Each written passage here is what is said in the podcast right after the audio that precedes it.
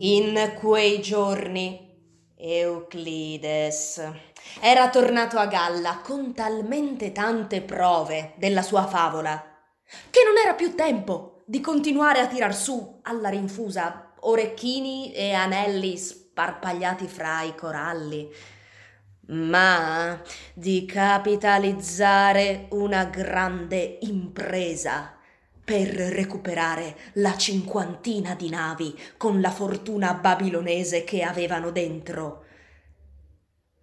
Allora accadde quello che presto o tardi doveva accadere, che Florentino Arizza chiese aiuto a sua madre per portare a buon fine la sua avventura. A lei bastò mordere il metallo dei gioielli e guardare in controluce le pietre di vetro per rendersi conto che qualcuno stava speculando sul candore di suo figlio. Euclides giurò in ginocchio a Florentino Arizza che non c'era niente di torbido in quella faccenda. Ma non si fece vedere la domenica dopo al porto dei pescatori, né mai più da nessuna parte. L'unica cosa che rimase di quel infortunio a Florentino Arizza fu il rifugio d'amore del faro. Era arrivato fin lì con la canoa di Euclides una notte in cui li aveva sorpresi la tempesta in mare aperto e da allora era solito andare di pomeriggio a conversare con l'uomo del faro sulle innumerevoli meraviglie della terra e dell'acqua che l'uomo conosceva.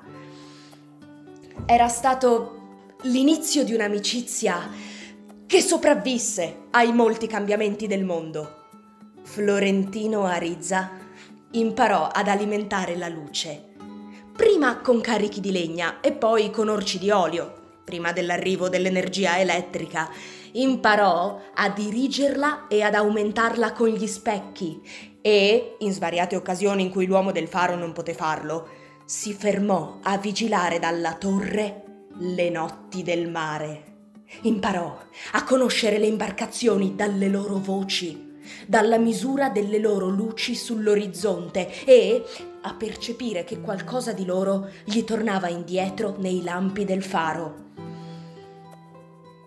Durante il giorno il piacere era un altro, soprattutto la domenica.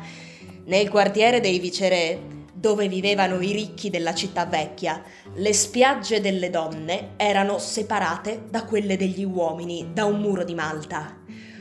Una alla destra e l'altra alla sinistra del faro.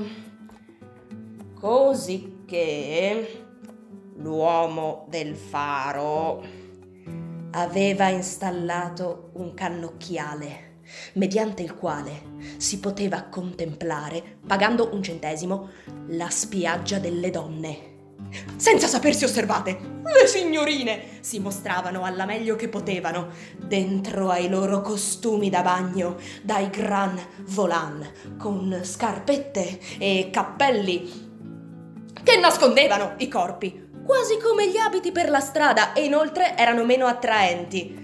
Le madri le vigilavano dalla riva, sedute in pieno sole su sedie a dondolo di vimini, con gli stessi vestiti, gli stessi cappelli di piume, gli stessi ombrellini di organza con cui erano andate alla messa solenne, per paura che gli uomini delle spiagge vicine le seducessero sott'acqua.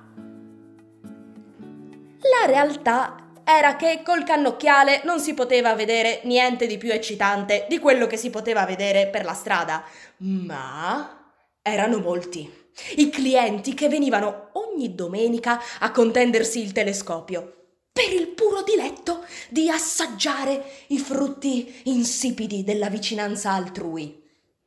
Florentino Arizza era uno di loro, più per noia che per piacere ma non era stato per quel motivo in più che era diventato così buon amico dell'uomo del faro. Il motivo reale era che, dopo l'affronto di Fermina Daza, quando lo aveva preso la febbre degli amori sparpagliati per cercare di rimpiazzarla, In nessun altro luogo diverso dal faro aveva vissuto le ore più felici, né aveva trovato miglior consolazione alle sue infelicità. Fu il posto che amò di più, tanto che per anni cercò di convincere sua madre e più tardi lo zio Leon XII di aiutarlo a comprarlo poiché i fari del Caribe erano a quell'epoca di proprietà privata e i loro proprietari riscuotevano il diritto di passo fino al porto, a seconda della grandezza delle imbarcazioni. Florentino Arizza pensava che quella fosse l'unica maniera onorevole di fare un buon affare con la poesia ma né la madre né lo zio la pensavano allo stesso modo e quando avrebbe potuto farlo con le sue risorse, i fari erano già diventati proprietà dello Stato. Nessuna di quelle illusioni fu vana, però. La favola del galeone e poi la novità del faro gli alleviarono l'assenza di Fermina Daza e quando meno se lo sentiva, gli arrivò la notizia del suo ritorno. Alla fine, dopo una sosta prolungata a Rio Acia, Lorenzo Daza aveva deciso di rientrare. Non era la stagione più propizia del mare, per gli Alisei di dicembre, e la storica goletta, l'unica che arrischiasse la traversata, poteva tornare al porto d'origine trascinata da un vento contrario. E così era stato.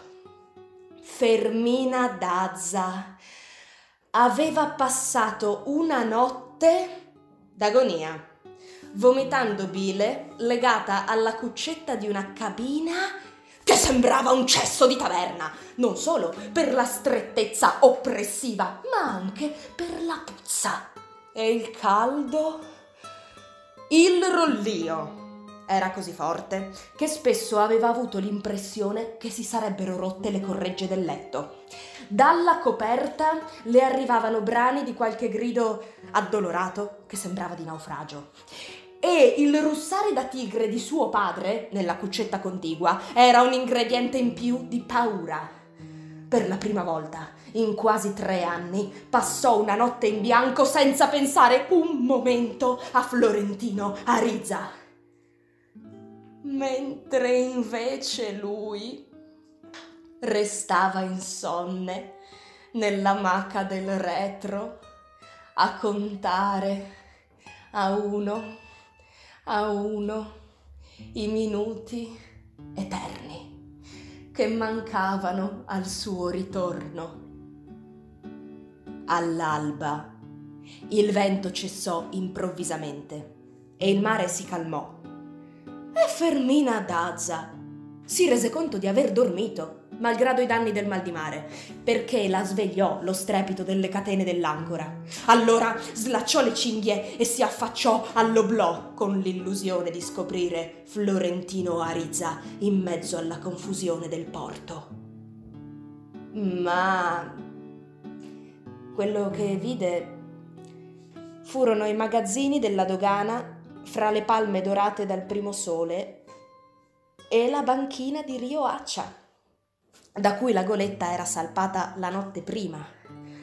Il resto della giornata fu come un'allucinazione, nella stessa casa dove era stata fino al giorno prima, ricevendo le stesse visite che l'avevano salutata, parlando delle stesse cose e stordita dalla sensazione di vivere di nuovo un pezzo di vita già vissuto era una ripetizione così fedele che Fermina Daza tremava alla sola idea che lo fosse anche il viaggio della goletta, il cui solo ricordo le incuteva terrore. Ma l'unica possibilità diversa di tornare a casa erano due settimane a dorso di mulo sulle cornici della Sierra. E in condizioni ancora più pericolose della prima volta, dato che una nuova guerra civile iniziata nello stato andino del Cauca si stava estendendo nelle province del Caribe. E così alle otto di sera fu accompagnata un'altra volta al porto dallo stesso corteo di parenti chiassosi, con le stesse lacrime di addio e gli stessi sacchi di provviste regalate all'ultimo momento che non ci stavano in cabina. Al momento di salpare, gli uomini della famiglia salutarono la goletta con una salva di spari per aria e Lorenzo Daza rispose loro dalla coperta con le cinque cartucce del suo revolver.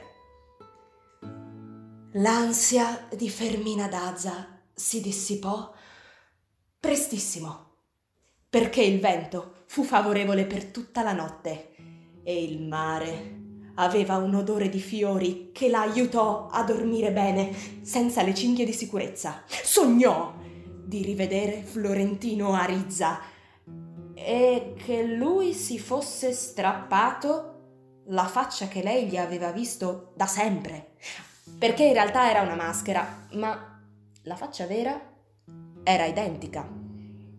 Si alzò molto presto, incuriosita dall'enigma del sogno, e trovò suo padre che beveva caffè amaro con brandy nella cambusa del capitano. Con l'occhio storto dall'alcol, ma senza il minimo indizio di incertezza sul ritorno. Stavano entrando in porto. La goletta stava scivolando in silenzio attraverso il labirinto di velieri ancorati nell'insenatura del mercato pubblico il cui fetore si percepiva in mare da diverse leghe. E l'alba era satura di una pioggerellina tersa che ben presto si trasformò in un acquazzone di quelli grandi. Appostato al balcone dell'ufficio del telegrafo, Florentino Arizza riconobbe la goletta mentre attraversava la baia di Las Animas. Con le vele allentate dalla pioggia e calò l'ancora davanti all'imbarcadero del mercato. Il giorno prima aveva aspettato fino alle undici del mattino, quando si era imbattuto in un telegramma casuale sul rientro della goletta per i venti contrari, e quel giorno era tornato ad aspettare. Dalle quattro del mattino! E continuò ad aspettare senza spostare lo sguardo dalle scialuppe che portavano a riva i pochi passeggeri che decidevano di sbarcare nonostante la tempesta. La maggior parte di loro doveva abbandonare a metà strada la scialuppa arenata e raggiungeva l'imbarcadero sguazzando nel fango. Alle otto. Dopo aver atteso, invano, che smettesse di piovere uno scaricatore negro con l'acqua alla cintola prese Fermina Daza sul bordo della goletta e la portò a braccia a riva. Ma era così bagnata che Florentino Arizza non riuscì a riconoscerla.